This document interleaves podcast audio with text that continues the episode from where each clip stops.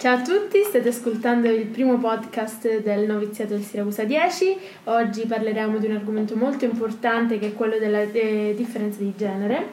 Eh, abbiamo con noi ospite l'avvocato Sofia Motdio eh, e lasciamo subito il, la parola a lei. Allora, perché avete voluto questo incontro? Avete, come dire, fatto un sondaggio, no? Sì. E avete raccolto una serie di domande. Esatto. Parlo un po' più perché con la mascherina avete raccolto una serie di domande molto interessanti. E devo dire, insomma, che approfondiscono l'argomento. E mi fa piacere perché è presente anche una giovanissima eh, tirocinante che si affaccia alla professione e quindi anche lei, se volete, vi può dare il suo punto di vista, perché chiaramente ognuno di noi filtra eh, la, diciamo, il mondo no? attraverso la propria esperienza. E avete fatto tantissime domande che attengono alla parità di genere. Ecco, prima scherzando dicevo, non so se siete capitati bene o male, perché io questo problema non l'ho mai vissuto. Cioè io personalmente, Sofia amo Dio, non ho mai, dico mai, sentito la differenza tra uomo e donna. Nella mia vita, nella mia eh, famiglia. Quindi ecco, in questo senso non so se siete capitati bene o male, però certo vivo nel mondo, quindi eh, prima vi facevo una domanda a tutti quanti se per voi esiste o no la parità di genere e devo dire che le vostre risposte corrispondono perfettamente al mio pensiero. Cioè oggi la parità di genere di fatto è un po' più sulla carta, io se dobbiamo parlare proprio di parità nel vero senso del termine, proprio dell'etimologia della parola, non esiste, però non siamo lontani. Ok? Non siamo lontani anche per le cose che vi dirò e che, le domande che mi avete diciamo, posto. Ehm, voi, mi, voi, avete chiesto, voi avete chiesto insomma un po' eh, pubblicando no? che domande intendevano porre. Avete... Esatto, abbiamo fatto un sondaggio. Ehm, ringraziamo, ehm, ringraziamo, comunque tutti quanti eh, quelli che hanno partecipato a questo sondaggio eh, proponendo domande. possiamo partire già con la prima domanda che è abbastanza generica. Ehm, chiede cosa sia effettivamente la differenza di genere. Ehm, e in quale ambito si manifesta maggiormente? Allora, secondo me la differenza di genere nasce all'interno della famiglia. Non, io non ho dubbi su questo, su questo sono dire, molto sicura. Nasce all'interno della famiglia e nasce soprattutto dalle madri, anche dai padri. Eh? Ma da, dico dalle madri perché ancora oggi, positivo o negativo che sia, le madri insomma costituiscono un pochino più il punto di riferimento, ecco diciamo così il punto di riferimento della maggioranza della famiglia, questo è positivo che siano il punto di riferimento, però io vedo che c'è una mancanza di autonomia psicologica, cioè quando una madre dice alla figlia eh, o trasferisce la propria paura alla figlia che esce solo la sera, eccetera, a parte la normale apprensione che si può avere per un ragazzo o per una ragazza, questa è proprio una cultura diversa perché è chiaro, capisco, comprendo che si abbia l'apprensione per un ragazzo quindicenne allo stesso modo di una ragazza quindicenne, però vuol dire che c'è sia una società attorno, sia una cultura psicologica che non, non, è, non si può dire che sia una parità di genere. Allora, quando io dico che questa, diciamo, eh, la differenza di genere, se mai esistito se esiste ancora, nasce all'interno della famiglia, la mia esperienza personale che vi porto è questa cioè io sono cresciuta in una famiglia dove un padre, stiamo parlando di 57 anni fa, non aveva assolutamente, non faceva assolutamente differenza tra me e i miei due fratelli maschi. Cioè mi trattava come una persona e io questo per me è stata la mia forza sempre. Cioè è un nucleo fondamentale, quindi quello che io posso dire a voi, lo dico anche magari fuori dai denti, stimolate i vostri genitori a trattarvi allo stesso modo perché è fondamentale per la vostra crescita. Cioè le paure dei genitori non vanno trasferite ai figli, chiaramente va trasferita la cura, l'attenzione, ok?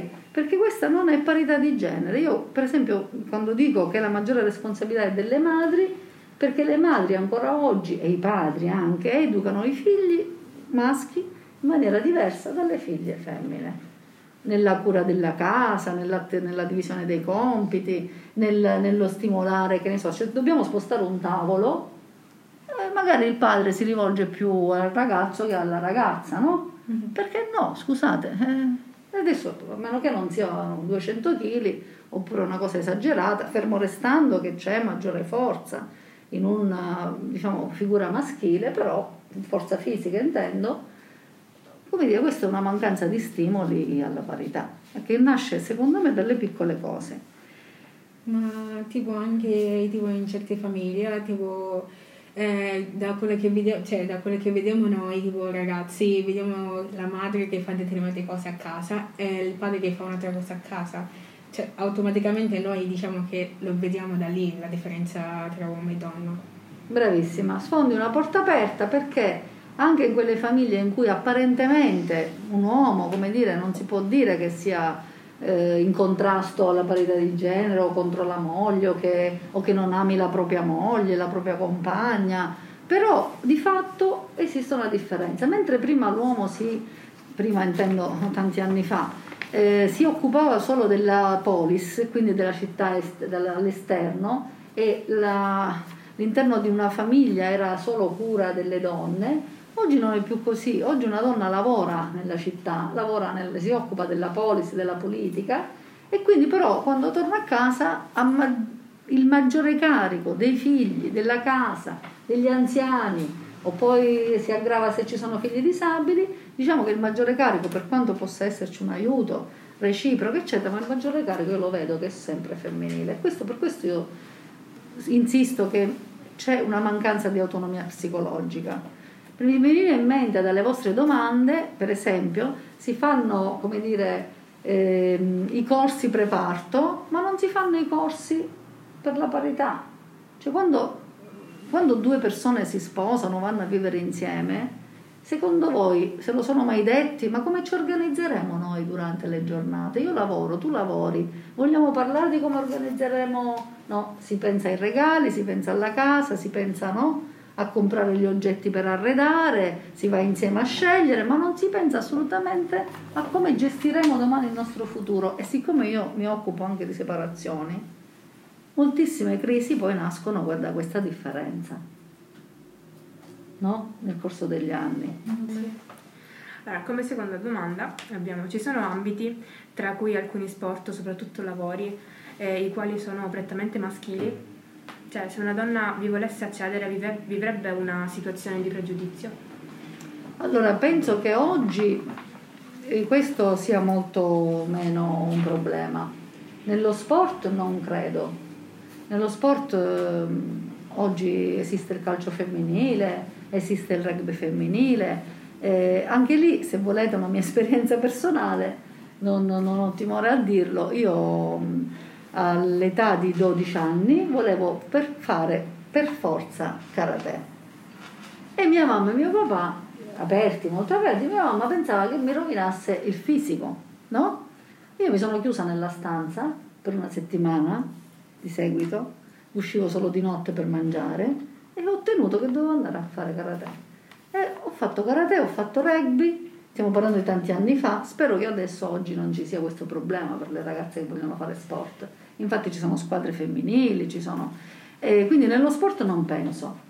Nel lavoro, eh, nel lavoro in parte ci sono delle difficoltà, in parte soprattutto nei ruoli apicali, nelle, so, nei vertici delle aziende, sono ancora una presenza, una presenza molto maschile.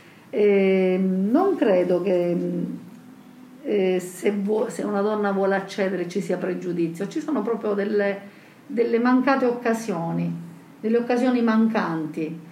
Per esempio, mh, nei ruoli di vertice sì, c'è sempre ancora una presenza maschile, però come stavate dicendo voi all'inizio, eh, il mondo sta cambiando ed è già anche cambiato in parte. Ora io parliamo di Siracusa, diciamo che a Siracusa abbiamo un enorme cambiamento perché la procuratrice capo della Repubblica del Tribunale è una donna, la presidente del Tribunale è una donna, la prefetta di Siracusa è una donna, la questora di Siracusa è una donna.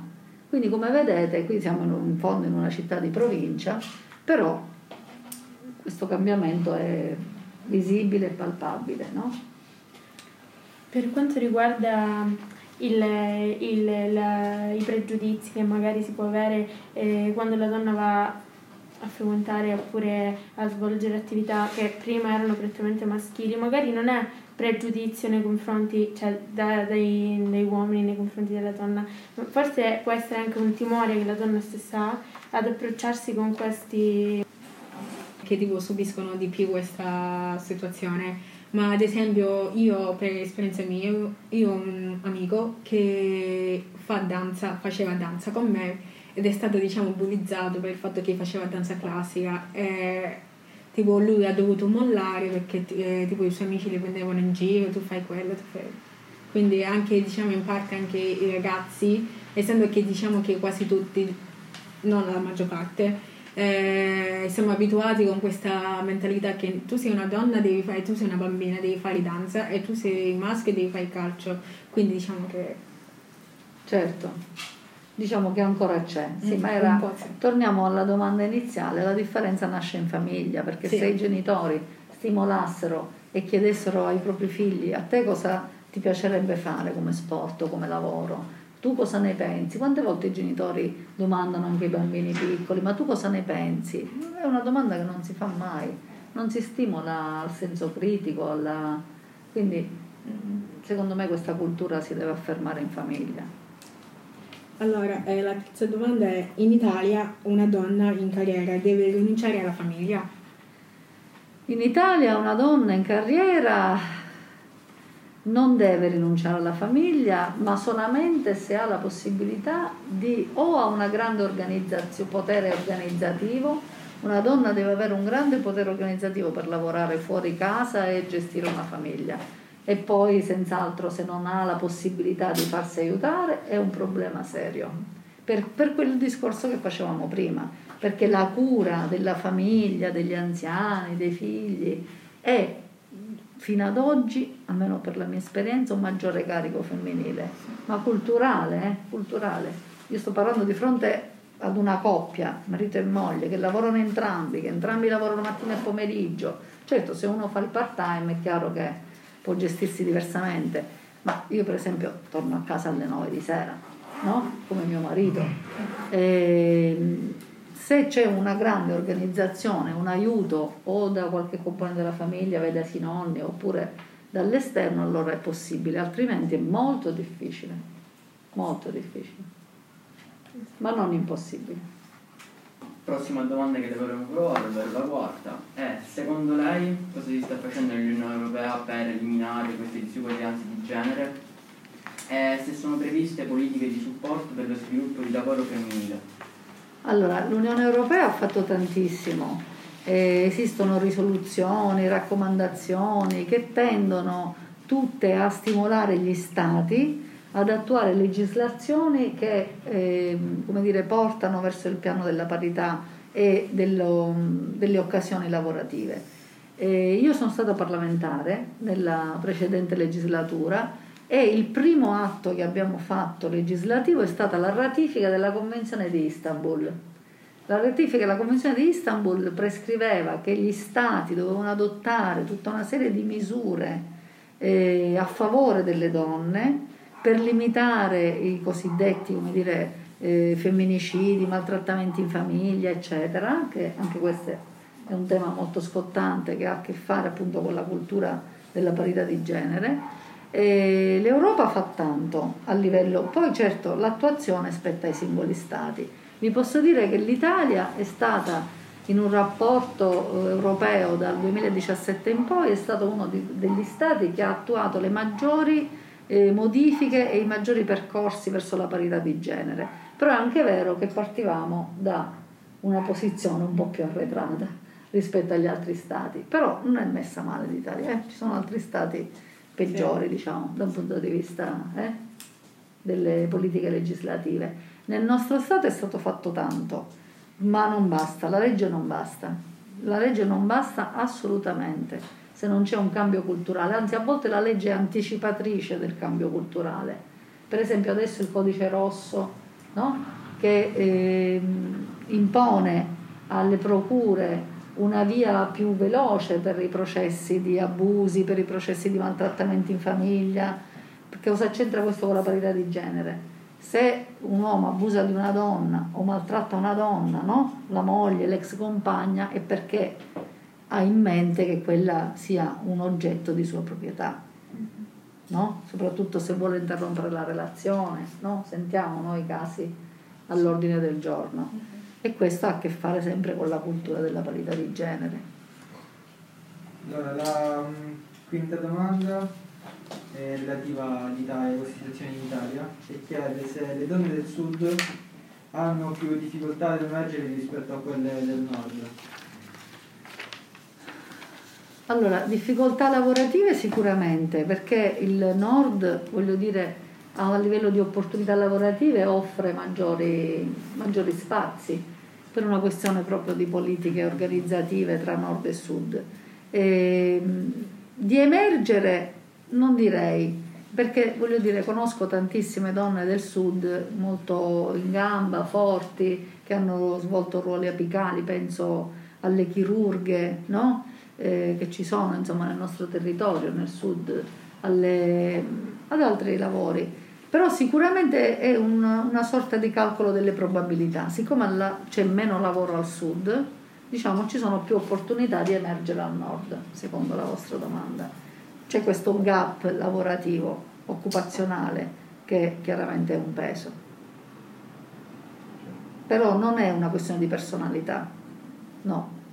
Cioè, se, se se la domanda può essere estesa, se le donne del nord sono più autonome, più forti, più intraprendenti, diciamo che le donne del sud sono abbastanza intraprendenti e forti, poi magari scelgono di non lavorare o di dedicarsi alla famiglia anche per una questione di opportunità e di mancanza di lavoro. Non so se Simona ha un'idea allora, io penso che la... innanzitutto buonasera a tutti i nostri video ascoltatori. eh, secondo me la differenza tra le donne del nord e le donne del sud in relazione all'approccio, al lavoro, all'indipendenza, dipende tanto dalla probabilità di contatti con le persone che vengono da altri territori, perché ciò che è altro, ciò che è diverso da noi è fonte di arricchimento e quindi può portare arricchimento non solo a noi stessi, ma anche al nostro territorio.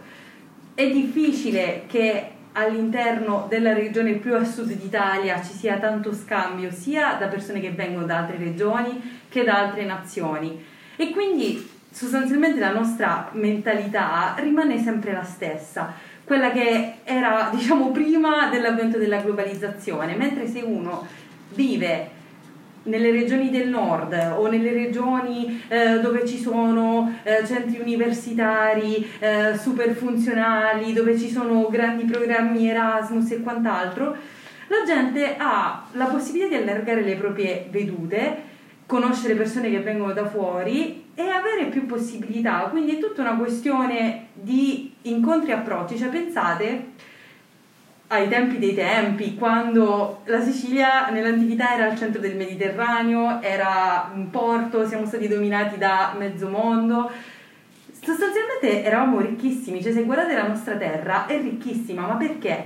Perché c'è stato un influsso da parte di tantissimi popoli, questo ci ha, ci ha arricchito. Quindi secondo me la, la chiave è questa, è cercare di aprire la mente il più possibile e il fatto che si creino queste diversità uomo-donna è proprio lo specchio di questa chiusura mentale che piano piano purtroppo è il nord del mondo e in questo caso rapportato all'Italia, anche il nord dell'Italia, gioco forza si, si, muove più velocemente rispetto al sud, però non è una questione di personalità, quindi dobbiamo cercare di emergere e cercare di avere la forza di guardare oltre. Quindi questa è la mia opinione interessantissimo. Se posso intervenire, un... certo, come vi dicevo nel fuori onda, io ho vissuto la realtà di Bologna per tutta la mia carriera universitaria, eh, da uomo, ecco. Eh, da uomo io invece questa differenza nord e sud l'ho, l'ho vista.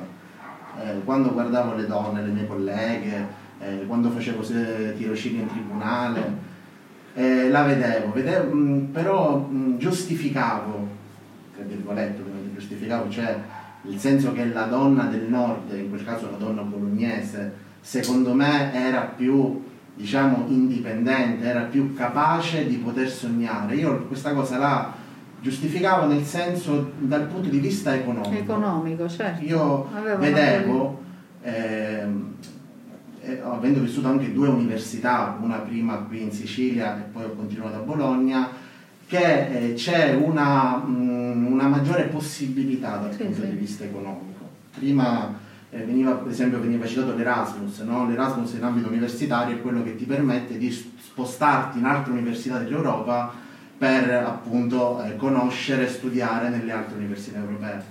Sappiamo benissimo che al nord Italia questo, su queste possibilità di confronto extranazionale ce ne sono molte di più. Ma perché ce ne sono di più? Perché ci sono a livello economico le università del nord Italia sono molto più fornite rispetto a quelle del sud. E, e faccio l'esempio universitario per non citare anche quello lavorativo su cui si potrebbe, potrebbe parlare ancora di più. Quindi maggiori probabilità. Esatto, per me le donne al nord eh, sono più appunto, eh, la differenza di genere si evidenzia di meno secondo me, oltre a un fattore culturale come già avete detto, però anche e soprattutto da un fattore economico. Sì, sì, sì. Secondo me sono molto collegati i fattori economici e il fattore culturale, perché più hai la possibilità e quindi i soldi per pagarti gli studi, è, è proprio la verità, cioè si collega... per- se tu hai gli studi e quindi i soldi per poterteli permettere, fai uno scatto culturale allucinante e quindi questo ti porta a vedere il mondo completamente da un'altra prospettiva. E quindi sì, cioè la classe economico-sociale esiste e- ed è importante. E tra l'altro io, perché anche io ho fatto l'università fuori a Siena, e posso dire che rispetto alle regioni del nord questo concetto di classe economico-sociale al sud Italia è molto più marcato. Cioè ci sono veramente le differenze sociali ancora in Sicilia, ma questo parte dalle piccole cose. Cioè, quante volte noi diciamo: ah no, ma in questo posto, in questa pizzeria non ci andiamo, anche perché, cioè, da chi è frequentata, questo discorso al nord non esiste assolutamente, perché comunque parliamo di una popolazione che è tutta piccolo-medio borghese.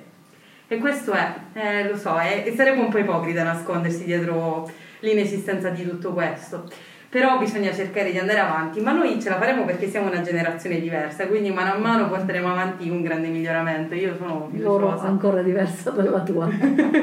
Vabbè, dieci anni di differenza, insomma, dieci anni. governeremo insieme il mondo. Tu Sofia l'hai colta questa dif- tu Sì. hai studiato anche tu a Bologna, hai fatto i tuoi studi a Bologna. Sì, sì, sì. Poi quando sei tornata qui, quindi hai avuto un passaggio, no? Tu le- questa domanda che ti hanno fatto i ragazzi, l'hai colta questa situazione di Allora, io come vi dicevo prima, ehm, in questo sono un soggetto anomalo, perché io non ho mai vissuto questa differenza, no, no, non l'ho vissuta. Io ho scelto di tornare a Siracusa, Ero a- mi sono laureata a Bologna, ho studiato a Bologna, ho, ho lavorato a Bologna e poi a un certo punto ho scelto di tornare a Siracusa, non me ne sono mai pentita.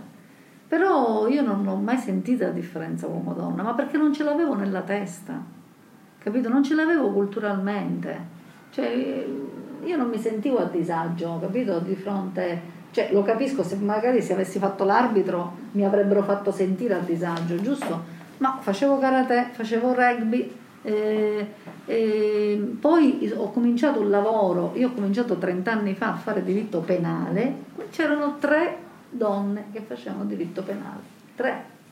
Adesso se andate in tribunale, ecco perché il mondo ovviamente è cambiato, se adesso andate in tribunale la maggior parte sono donne, penaliste. Io 30 anni fa ho iniziato, eravamo solo tre e addirittura un avvocato che conosceva mia mamma era scandalizzato che io iniziavo a fare il penale, scandalizzato. Oggi non si scandalizzerebbe nessuno che una ragazza appena laureata eh, si occupa di diritto penale. Ripeto, la maggioranza delle colleghe sono donne oggi in tribunale. Quindi in questo, ecco perché anche Simona dice, insomma, ce la faremo nel senso che il mondo cambia, è velocissimo anche. Però l'aspetto culturale è fondamentale. Io non l'ho sentita questa differenza, non l'ho sentita, ma dipende anche, appunto, la parità nasce nella mente. Mi sento di dirvi questo. La parità nasce nella mente, sia di un ragazzo che di una ragazza. Di un ragazzo che pensa che siamo uguali, con, con- senz'altro con anche eh, indole diverse, eh, non lo so, il discorso della forza è inevitabile, no? Un uomo fisicamente è un po' più strutturato di una donna, ma una donna partorisce, una donna affronta dolori enormi, cioè questo è un'evidenza. Eh, una donna non è il soggetto debole, e lo dico senza... Una donna non è assolutamente un soggetto debole, solamente, solamente il discorso della vita, del parto. Cioè una donna affronta dolori enormi e quindi non è veramente soggetto debole. Però finché le famiglie non lo capiscono, le famiglie che educano i ragazzi e le ragazze, questo diventa... Poi nel lavoro, devo dire, le differenze si stanno colmando. Um, la domanda che volevo fargli io è um, cosa ne pensa della, del fatto che oggi nel governo c'è una, c'è, c'è una preferenza maschile rispetto a quella femminile? Allora, eh, guarda, io sono stata nella precedente legislatura e il Parlamento precedente era il primo Parlamento italiano con il maggiore numero di deputate donne. E ancora siamo lontani da un presidente donna, da un presidente della Repubblica, da un presidente del Consiglio donna, non c'è mai stato. Oggi sì, la maggioranza dei membri del Parlamento sono uomini, hanno un po' equilibrato questa diciamo, non parità eh, con i sottosegretari, no? con i viceministri e i sottosegretari. Adesso ci sono, mi pare, se non ricordo male, 18 donne e 19 uomini tra sottosegretari e viceministri. Eh, penso che sia un, un tema anche di proporzioni, perché eh, questo rimanda ad un altro argomento. La maggioranza della gente pensa che la politica è un esercizio del potere e che almeno nella maggioranza delle persone si sente sempre questa diffidenza verso la politica e questa diffidenza nella politica si sente maggiormente nelle donne, cioè le donne scelgono meno degli uomini di fare politica. Ok? Perché? I motivi sono due. Uno è l'idea culturale della politica, cioè nel senso che la politica è una cosa sporca, che la politica è una cosa da esercizio del potere, quindi, e l'altra è l'argomento che abbiamo detto sempre, cioè una donna si occupa della famiglia, della, del lavoro esterno, occuparsi anche di politica diventa un ruolo molto molto difficile, no? conciliare tre, eh, questi tre aspetti della vita. E io vi posso dire dalla mia esperienza che ho visto donne bravissime, parlamentari, uomini e donne che hanno dedicato la loro vita in quella legislatura dove ero io, che non vedevano fa sabati, domenica, che non pensavano a cose personali e che lavoravano per il bene collettivo, per il bene pubblico, uomini e donne. Eh. Vi faccio un esempio che mi ha colpito moltissimo, una donna appena dopo sei mesi di, che era diventata diciamo, deputata di inizio legislatura, è stata colta da un tumore e alle 6 di mattina si faceva la chemioterapia, alle 9 era in aula.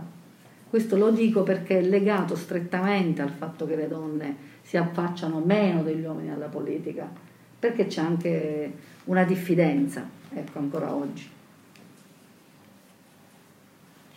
Posso dire però che già il fatto che, eh, per esempio, no, nella formazione dell'ultimo governo Draghi, per esempio, il PD non ha proposto ministre donne, già il fatto che eh, c'è stata questa scelta e subito si è chiamata allo scandalo e mm. se ne parli e quindi ci sono servizi in tv, ci sono interviste, poi si sopperisce con... cioè già questi sono campanelli d'allarme sociali che fanno sì che questa tematica venga affrontata e poi superata. Cioè va bene che eh, le, le mancanze da parte degli uomini poi facciano scandalo così da poterle superare. Cioè, per esempio, pensate anche alla creazione della, della figura del femminicidio.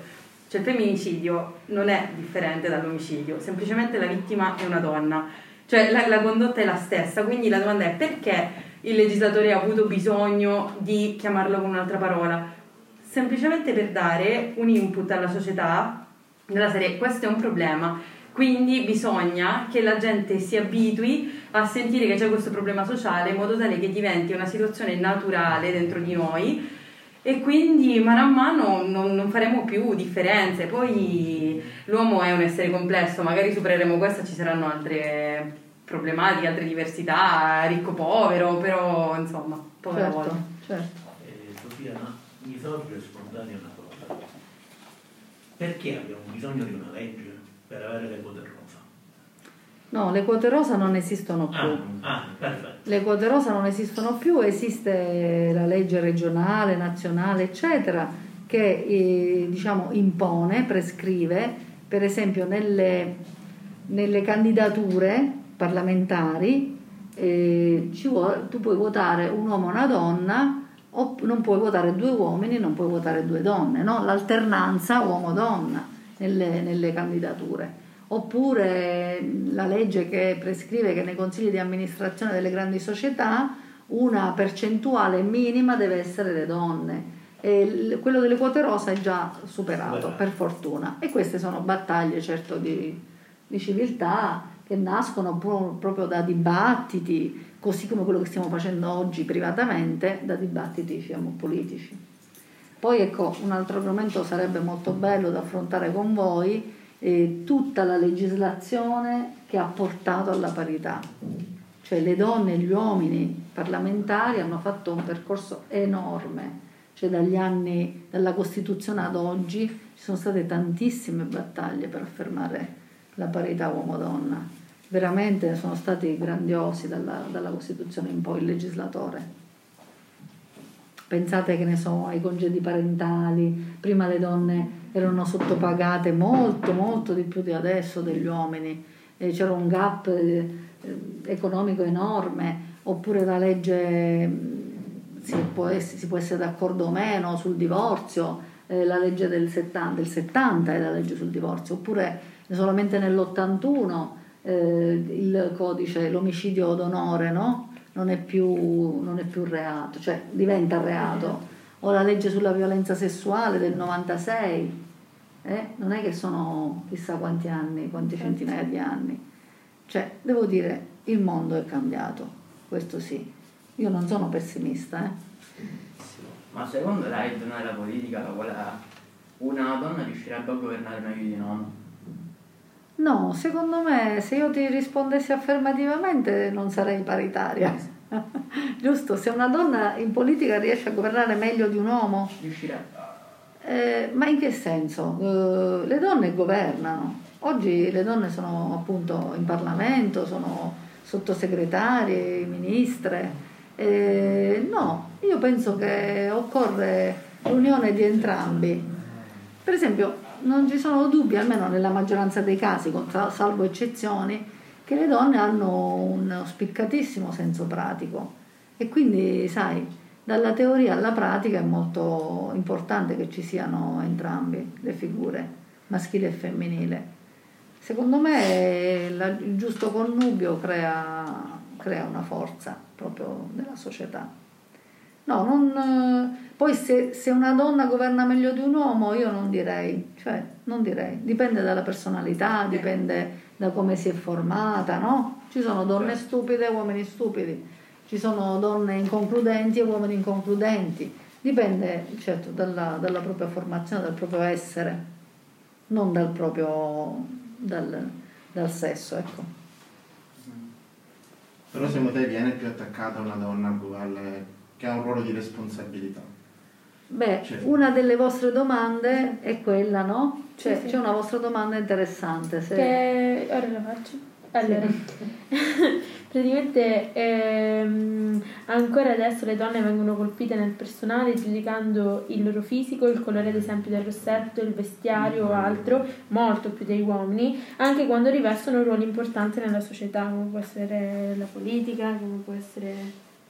Questo è un problema questo è un problema nel senso che se vi ricordate, non so se vi ricordate, quando venne eh, nominata ministra la Boschi, no? le prime uscite sul giornale furono solo come era vestita. Eh, vi ricordate? Tailleur blu, eh, si vedevano le, le forme, cioè venne appunto additata solamente per il suo fisico una bellissima donna, tutto quello che volete, però voglio dire, che una persona in gamba, intelligente, sveglia, un'avvocata, quindi eh, le donne vengono ancora guardate per il loro fisico. Sì. Allora, se una donna è in carriera o rive- riveste ruoli di prestigio, eccetera, eccetera, eh, se è bella e si veste anche in modo un po' più femminile ed è anche di carriera, si pensa chissà come l'ha ottenuta quella carriera. Se invece è, non dico tutti, sempre con le dovute eccezioni, se invece eh, non pensa all'estetica, non pensa a vestirsi eh, ordinata, perché magari pensa un po' più a lavorare, allora è trasandata. Allora è... Ecco, un'altra cosa che a me, mm, questo mi, mi tocca molto, eh, citerei una, una sociologa, una insegnante universitaria sociologa che scrive libri molto interessanti, ce n'è uno che si chiama Parole tossiche Secondo me è un dato culturale che dovremmo attenzionare, che non attenzioniamo nessuno, neanche le donne, sono le parole, come noi ci esprimiamo. Le parole veramente manifestano il nostro pensiero. E vi faccio un esempio. Eh, si chiama Priulla, la professoressa Priulla. Io ho assistito a una sua conferenza, è stato molto interessante anche per me, eh, che mi sento paritaria cioè quando noi diciamo figlio di buona donna, non dico, eh, non dico insomma la parolaccia, noi stiamo, stiamo pensando che stiamo accusando una donna, stiamo parlando male di una donna che ha partorito quel figlio. Non diciamo mai figlio di buon padre, no, figlio di buona donna, oppure diciamo, posso dire, una donna con le palle, no? Questo ormai è nel gergo comune. Ma perché una donna con le palle? Perché una donna deve avere forza le palle per essere in gamba? E quindi, vedete, ma questo lo diciamo anche scherzando, l'ho detto anch'io fino a quella conferenza. ok? Cioè, voglio dire, sono eh, battute che dimostrano una cultura diversa, che piano piano deve sparire. Ma anche tipo a scuola, cioè c'è tipo questa specie di differenza tipo tramite tipo gli abbigliamenti, magari tipo alle, donne, alle ragazze non ci fanno andare con i pantaloncini o canottiere, mentre i maschi possono entrarci con, con quelle che vogliono. A scuola? Sì. Perché evidenzia la propria femminilità? Sì. Cosa che non dovrebbe essere tipo un'arma per i maschi perché è una cosa naturale, il nostro corpo non è che dobbiamo metterci tipo delle... Tipo... Dei veli. Sì, ecco per, per non farci toccare. Sì, sì, questo, è, questo penso che sia un po' più lungo. Questo, questo tabù, diciamo, culturale sul vestiario, eccetera, penso che però in tribunale ci prendiamo le rivincite perché gli uomini non possono entrare in pantaloncini, invece d'estate le donne se le possono mettere vestiti. Ma non i pantaloncini, i pantaloncini non si No, i pantaloncini no, però i vestiti. Comunque la scuola anche per i ragazzini hanno un limite di lunghezza, eh? non pensare, loro neanche sì, possono certo. venire in pantaloncini, hanno un bermuda, sì, ancora Un qua. bermuda sì, ma sì, no, short, no. short anche loro comunque non è indicato. Sì, sì anche maschietti. È vero, è vero. Però l'aspetto di vestiario c'è una cosa importante. È successo. Ma magari c'è un'eccezione, può capitare certo, l'eccezione che il professore non abbia comunque, perché nella normalità alla fine tendono ovviamente a non essere troppo pignoli, appunto per non far pesare le differenze o comunque per non dare a volte l'importanza di questo argomento, lo fai, che cosa fai? Lo lasci scemare. Ma se vedi che la cosa diventa un'abitudine o comunque una persistenza da quella parte quel ragazzo che comunque non è, che è fuori dalla, dalla, regola, allora arriva a un certo punto che io non posso più essere eh, flessibile, vengo ti dico cortesemente di applicare le regole, capito? Però la sua affermazione apre un altro tema molto importante. Allora, questo è il mio pensiero. Ci sono dei luoghi in cui uomini e donne devono essere a mio avviso, vestite in un certo modo decoroso. Cioè non si può andare, a mio avviso, in tribunale, né una donna né un uomo. Una donna non può andare in tribunale con gli short oppure con una camicia sfollata, perché il tribunale è un luogo di lavoro dove ci sono detenuti, persone che hanno una sofferenza già per il solo fatto di, un proce- di subire un processo, ci sono le vittime, le parti offese. Cioè non puoi andare in carcere con una minigonna, perché in carcere ci sono persone detenute che non vedono le loro mogli da tempo, giusto? Quindi è una questione di rispetto, di sensibilità anche. Così come un uomo non può andare, come dire, con la canottiera, con gli short in tribunale o il short, la canottiera e il costume, il bikini anche striminzito, te lo metti al mare, giusto? Quello è un atto di libertà. Eh, nel senso, questo bisogna stare attenti, eh, perché non dobbiamo scambiare la modernità per eh, anche un non rispetto dei luoghi. Al cimitero non ci vado svestita o in costume, no? Questo è un argomento molto molto pericoloso da affrontare, cioè perché eh, si rischia di essere bigotti da una parte o troppo, o troppo diciamo, eh? O troppo di larghe vedute dall'altra. E, insomma, c'è una via di mezzo ecco, in tutte le cose. Non so cosa ne pensate voi. Credo che è il limite delle nostre libertà.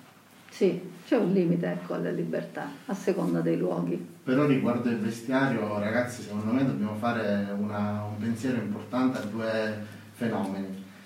Ehm, sempre dal punto di vista della donna, no? Quante volte c'è l'occasione di leggere sui social, eh, in tv, sì.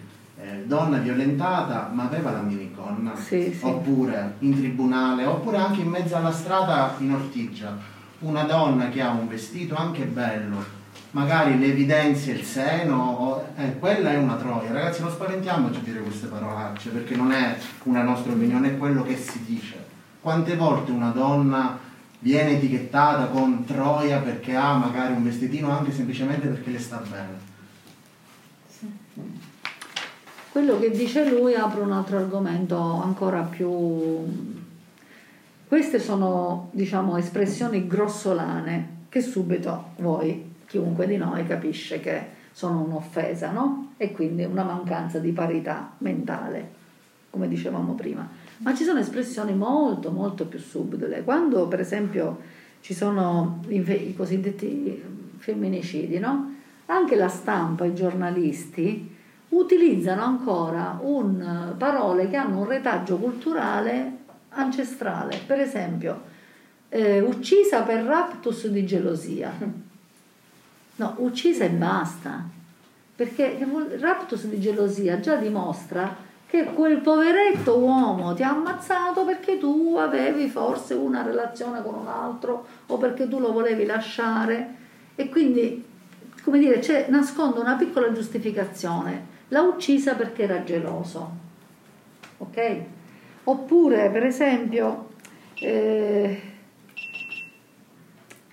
mi sta venendo in mente anche presentare, ad esempio all'inizio dell'articolo, presentare l'uomo come se fosse stata per sempre, cioè sempre una persona per bene e poi cioè, fare delle lode a questa persona e poi magari dire però ho fatto questa sì, cosa. sai, lì è anche lo stupore dei vicini perché magari conoscevano quella coppia come due persone tranquille e poi immediatamente scoprono questo femminicidio o omicidio che sia.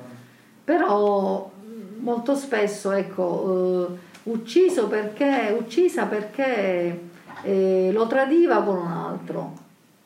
Allora subito dice, eh beh, allora è chiaro, l'ha ammazzato poverino, non ci ha visto più, perché la moglie lo tradiva. Eh, ma no, è un problema serio cioè uccisa perché lo tradiva con un altro. Ecco, io rispetto alla mia attività professionale, certamente 30 anni fa in un tribunale ad una ragazzina abusata o ad una donna abusata si facevano domande molto più subdole rispetto ad oggi. Anche lì la sensibilità dei giudici, degli avvocati è leggermente cambiata. Io mi ricordo un processo di una ragazzina abusata da quando aveva 7 anni fino a 12 da un vicino di casa, gli avvocati di controparte hanno chiesto delle cose terribili. Eh, ma tu come eri vestita? Era d'estate, avevi la, una canottiera scollata, eccetera, eccetera, come a volere intendere che una bambina da 7 a 12 anni, che non c'è assolutamente, veramente nessuna percezione spesso della sessualità, eh, la ragazzina non era per niente seducente, non, non metteva in atto assolutamente atteggiamenti di seduzione e quello era un signore anziano, anche carabiniere. Quindi immaginate, quelle domande erano completamente fuori luogo, perché se una ragazzina, come dicevi prima tu, va scollata, che cosa vuol dire? Questo ti autorizza a metterle le mani addosso? Questa è una cultura ancestrale, è la cultura della proprietà e del possesso, no? dell'altro, che sia uomo o donna. Ma anche col giubbotto, cioè, oltre a questo, cioè, una ragazza quando va in giro per strada che qui stesso a Siracusa, eh, cioè, non, non, c'è un giorno che non riceve mm, apprezzamenti. poi apprezzamenti non si possono chiamare così. Eh, versi diciamo. Versi. versi. Esatto. E anche in questo... Sì, tipo a me una volta mi è capitato che ero con, con l'Antarette e stavamo, stavo camminando in Ortigia e c'era tipo un gruppo di vecchietti che hanno iniziato ad urlare tipo tipo cosa ho fatto? Cioè tipo erano tipo perché mi avevano visto con la koala con il vestitino e hanno iniziato a urlare come se avessi visto chissà che cosa. E tu cosa hai risposto? io ovviamente mi sono scappata non ho risposto niente. Io penso che se tu gli avessi risposto qualcosa loro sarebbero stati imbambolati. Cioè questa cosa capita moltissimo volte anche tipo magari tu stai camminando oh, e poi vedi una macchina che sta essere lenta per guardarti, si gira, esatto. tipo tu cosa guardi? Cioè. Certo, hai ragione, hai ragione. Beh, non lo so, da un lato eh, i loro istinti predatori, animali, non lo so, che fa parte della legge di natura, dall'altro boh, forse temono eh, una donna carina, intelligente e quant'altro, quindi questi insulti facili è un, è un modo per loro per sentirsi sempre un pochino sempre sul pezzo e non inferiori in tutto. Secondo me è un po' una loro difesa naturale. Magari ti cercano anche di metterti un po' a disagio perché... Eh, per far, per far sentire loro superiori. Mm-hmm. Però Comunque è una questione culturale, attenzione perché alla fine si, ridu- si, riduce sempre a una questione sì, culturale. Sempre. Se poi tu ci pensi, sì, una sì. persona che è povera di contenuti nella sua vita, che ha avuto comunque un trascorso abbastanza forte, o comunque che viene da un ambiente medio-basso dove, in cui c'è comunque una cultura pressoché esistente, ma a livello proprio di cultura, di, di sapere, è che la differenza tra l'umanità, ovviamente, affinché determinate barriere vengano abbassate, è l'arricchimento culturale. Sì, sì. Nel momento in cui tu hai questa capacità di avere queste informazioni, quindi più informazioni hai, e più si abbattono le barriere. Così è. Quindi ehm, ecco perché a volte spesso è importante il confronto che non si debba limitare a un confine eh, perché i punti di vista, cioè nel senso quello che io per me è giallo, la stessa cosa che vede quello accanto a me che magari dall'altra parte del confine è verde. E allora eh, avere anche quella capacità o comunque quella curiosità di dire ma come mai la vedi verde? Cosa è che tu vedi che io non... perché? Allora, e a volte la, la, la sinergia di, queste, di, questi pensieri eh, creano grandi cose, ecco, fanno la differenza, creano grandi cose. Mm-hmm. Um, allora, è importante pa- parlarne nelle scuole e rendere sin da piccoli più consapevoli di questo argomento? La scuola gioca un ruolo enorme, non solo nell'educazione alla parità, enorme. Io sono stata invitata tantissime volte e fanno progetti le scuole oggi, molto molto più di prima, però è vero anche che se un ragazzo a scuola ascolta questi, questi discorsi e poi a casa vede una madre e un padre, come dire, dove c'è una differenza interna già tra la madre e il padre e poi vedono un padre e una madre che tratta in maniera diversa un fratello e una sorella, la scuola può fare poco, secondo me, perché questo io ne sono straconvinta. la nostra personalità più forte oppure il pezzo più forte della nostra personalità si forma in famiglia. Non c'è niente da fare, ma è così. Lo dicono studi di psicologia, lo dicono, c'è la vita, no? La nostra struttura si forma in famiglia. La scuola fa tantissimo. Sono d'accordo che eh, un ampliamento delle nostre nozioni culturali crea, come dire, crea sapere e quindi crea anche possibilità di allargare le nostre vedute mentali, no? Però, però io non mi stanco mai di dirlo, ma il ruolo più forte ce l'ha la famiglia, è l'esempio, è l'esempio all'interno della famiglia. Per esempio io una no, noto, io prima vi facevo una domanda, nelle, per, nelle madri, nei padri che hanno oggi 50-53 anni ancora c'è una differenza tra, nella parità di genere. E questo io lo noto ancora oggi. Sono piccole cose, eh? sono piccole cose ma fanno la differenza. Mm? Me l'avete detto anche voi poco sì, fa. Sì, sì, certo. no? Un fratello e una sorella sono quando va bene leggermente diversi. no? L'educazione. Cioè io sono della fascia dei 50, i miei figli sono alla pari, niente fa il maschio e niente fa la femmina, non posso dirlo. Eh, questo, e quindi obiettivo raggiunto. Ah, cioè, obiettivo raggiunto. questo è un altro problema, ma questo è un altro problema di parità al contrario. Ecco. Questo è un problema diciamo educativo di base. Spesso i genitori si sostituiscono, si sostituiscono troppo ai figli, quello è un altro problema. Ma qui siamo da perditare. Per esempio, io vi, posso, io vi posso dire una cosa che però, certo voi siete troppo ragazzini per questo, ma anche questo per me fa parte di una cultura paritaria. Cioè una donna che lavora e un uomo che lavora, eh, entrambi lavorano, hanno una famiglia, decidono di mettere su una famiglia, è molto raro molto raro, diciamo che nella maggioranza dei casi, mettono tutto in comune, un unico conto corrente, la casa intestata ad entrambi. Ora, siccome il mondo è, viaggia ad una velocità supersonica e diventa anche complesso, spesso io mi ritrovo poi nel mio lavoro eh, delle donne, anche degli uomini, che hanno sacrificato tutto per la famiglia, per il bene comune, eccetera, eccetera, che si ritrovano senza niente. Perché per esempio in una separazione o lui o lei gli svuota il conto. Ok? Sto facendo, vi sto dicendo cose, diciamo, che magari non fanno parte della vostra età, ma anche questo. E io mi sono sempre domandata, ma se due persone lavorano, hanno, come dire, diritto ad avere due conti separati, Qualcuno mi dice ma questo non è amore, ma l'amore è un'altra cosa. L'amore è un'altra cosa. Perché dico questo? Perché ve lo dico da un punto di vista pratico, quindi lasciamo perdere le teorie. Perché può accadere di tutto, può accadere una morte improvvisa, può accadere che un, persona la signora mentre guida o il signore mentre guida investe qualcuno e deve, deve, poi risarcire il danno e quindi si prendono tutti i soldi della famiglia, ok? No, mettiamo tutto insieme, compriamo tutto insieme, ma l'amore non è questo, l'amore non è economia, l'amore è un'altra cosa, ok?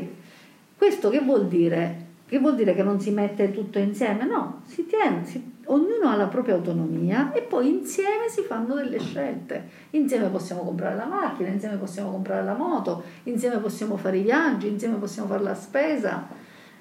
Non, forse vi sembro troppo, troppo mm, diciamo dittatoriale, ma io, questa è la mia esperienza. Cioè, se non si parte da un'autonomia personale, non si può essere paritari. Poi io posso spendere più di te, posso regalarti tutto quello che ho, ma è diverso. Cioè prima sono forte, prima sono autonoma e poi metto tutto insieme. Non so se rendo l'idea. Sì. Ma questo si fa ovunque. Poi io dopo ai miei amici posso essere generosa con i miei amici, con i miei familiari. Ok, ma non c'è nessuno che dice all'altro no, questo tu non lo puoi fare, no, questo non lo devi fare. No, questo non si può fare. Attenzione, tutto all'interno di un equilibrio, eh non sto parlando di follie.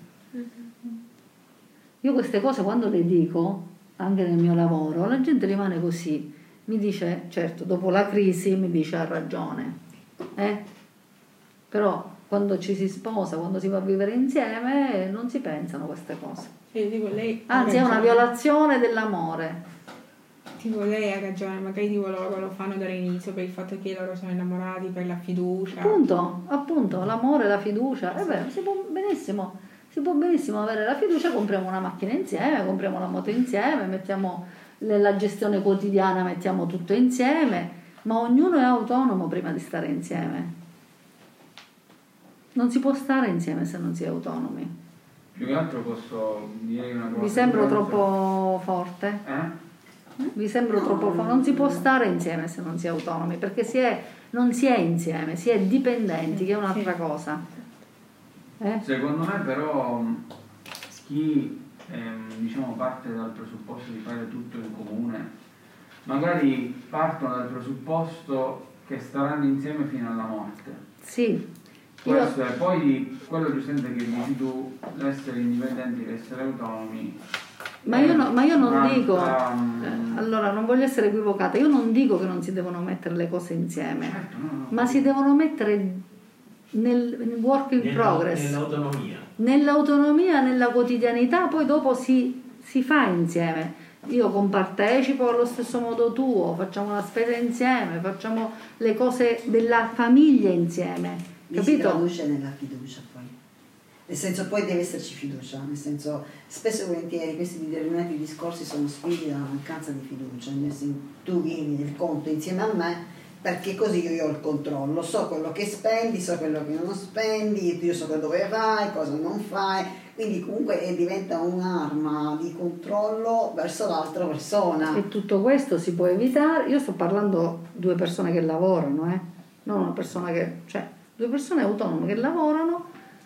Se uno vuole rimanere con zero lire in conto, poi certo non si deve lamentare che non ci sono i soldi per fare la spesa. Cioè, attenzione all'interno di un equilibrio, eh? però nessuno può poi, come dice lei, attuare un controllo sull'altro. All'interno di un equilibrio, non facendo follie.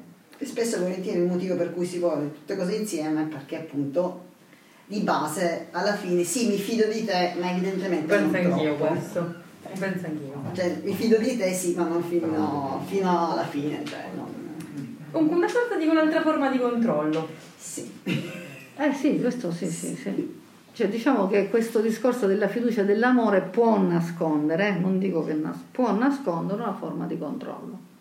Può. Ma non sono dei casi limiti questi. No, diciamo che la maggioranza, adesso forse di meno, però Nel senso. Quali sono i casi limiti? Che no, poi la no, gente... io eh, stavo ascoltando quello che comunque dicevano per Rosa e quant'altro, no? Nel momento in cui, ad esempio, io e mia moglie ehm, abbiamo due conti separati, no? Uno di due improvvisamente viene a mancare perché ha un incidente d'auto. Ah. Non abbiamo figli. Sì, l'altro eredita. Non, Il non con- incide sulle Il canone, era- il coniuge eredita. No, il problema non è Il quando... problema è proprio la banca che quanto tempo mi torni i soldi. per No, no, no. No, in caso di morte No, non, no, no, non no, si no. No, no, no, l'altro eredita, appunto, eredita tutto. Non è questo il problema. Il problema è se tu commetti un incidente perché un bambino ti esce Paga improvvisamente. l'altro, l'altro anche per me. Certo, Sì, tutto- paga, paga la famiglia, perché tutto quello della famiglia viene, capito? Mentre la responsabilità penale è personale, però se tu hai il conto insieme a tua moglie, capito? Questo, quando dici questo lo capiscono tutti, tutti. Quando invece dici ma l'autonomia non lo capisce nessuno, c'è l'amore, la fiducia. L'amore e la fiducia è un'altra cosa. Io sono di parte eh, perché ho i genitori separati e ho vissuto queste, queste Eh. dinamiche, quindi le conosco a memoria, quindi sì, eh, per questo mi sento di dire che fondamentalmente è una questione comunque di controllo. Cioè, non sempre, Non ecco, sempre, non non sempre, sempre. giusto dire che non, non è Non sempre. poi sono Ma famiglie diciamo felici, la- la- eh. la famiglie grossa felici che mettono tutto in comune, però forse perché io faccio un lavoro molto particolare dove vedo... Sì, è quello. Ma, ma io non sono pessimista, eh. Come? Cioè, non- io non parto da un pessimismo della... cioè non vedo la società da un punto di vista pessimista, anzi, tutt'altro. Però questo discorso della parità si sposa con l'autonomia. L'autonomia è prima di tutto mentale. Poi dopo io posso fare tutto in casa, ma lo scelgo io. Ok? Se ho le forze, ma se non ho le forze si fa insieme. Ok? Poi, poi tu puoi donare tutto quello che hai, ma lo scegli tu. Ma non anche Da una posizione di autonomia, è una cosa molto molto sottile, ragazzi, veramente sottile.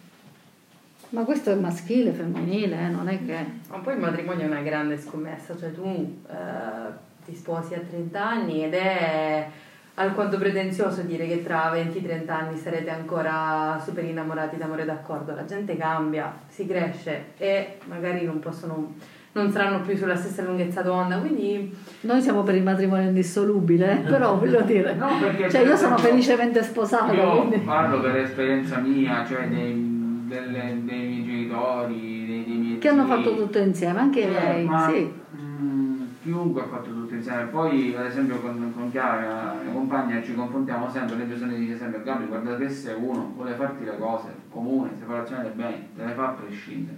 Non è quello. sì, però in separazione dei beni hai molte più tutele, ma molte problema. di più. Come? In separazione dei beni c'hai molte più tutele, molte più Che tutele. tu sia uomo o donna, nel senso Sì, che. Sì, certo, certo. Sì, però ad esempio io sono proprietario di casa mia Ok. e abito con mia moglie e abbiamo due figli minorenni, Eh. uno. Nel momento in cui chiediamo la separazione per poi arrivare al divorzio, chi lascia casa? Tu.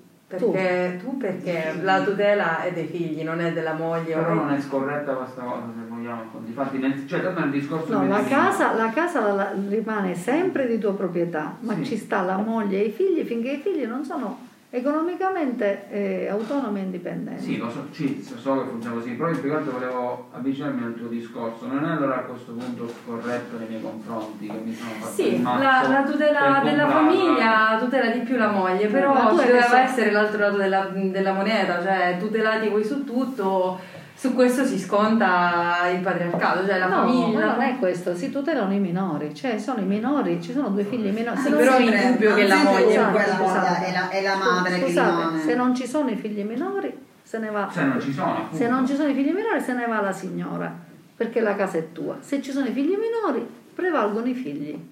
Questo è il concetto della famiglia, ma anche giuridicamente, non solo Sì, no, umanamente. eh, questo lo so. eh. Eh, ma non è un'ingiustizia perché hai messo al mondo due figli, non è un'ingiustizia. Hai messo al mondo due figli. Si può non essere più coniugi, ma si è sempre. Il matrimonio giuridicamente non è indissolubile, giuridicamente, Eh, no? Ecclesiasticamente sì, ma la paternità e la maternità è indissolubile. Scusa, ma poi tu non saresti più contento a, a sapere i tuoi figli in una zona di più comfort, in una casa tua dove hanno sempre vissuto, piuttosto che dirgli no, andate via, andate a cercarvi un'altra No, casa? no, no, io penso una cosa, cioè, perché loro non potrebbero stare con me papà piuttosto che con la mamma? Cioè, No, che c'entra? Quello è un altro discorso, forse magari loro... Eh. Quello è un altro discorso. Se i bambini... Ragazzi, scusate. Se i bambini... Eh, capite che. Se, no, questo- se i bambini vengono affidati a te, ci stai tu. Esatto. Vengono, stanno col coniuge Eh, al quale vengono no, affidati. Però su questo io penso che lui ha ragione, nel senso il giudice nel decidere se entrambi i genitori sono idonei.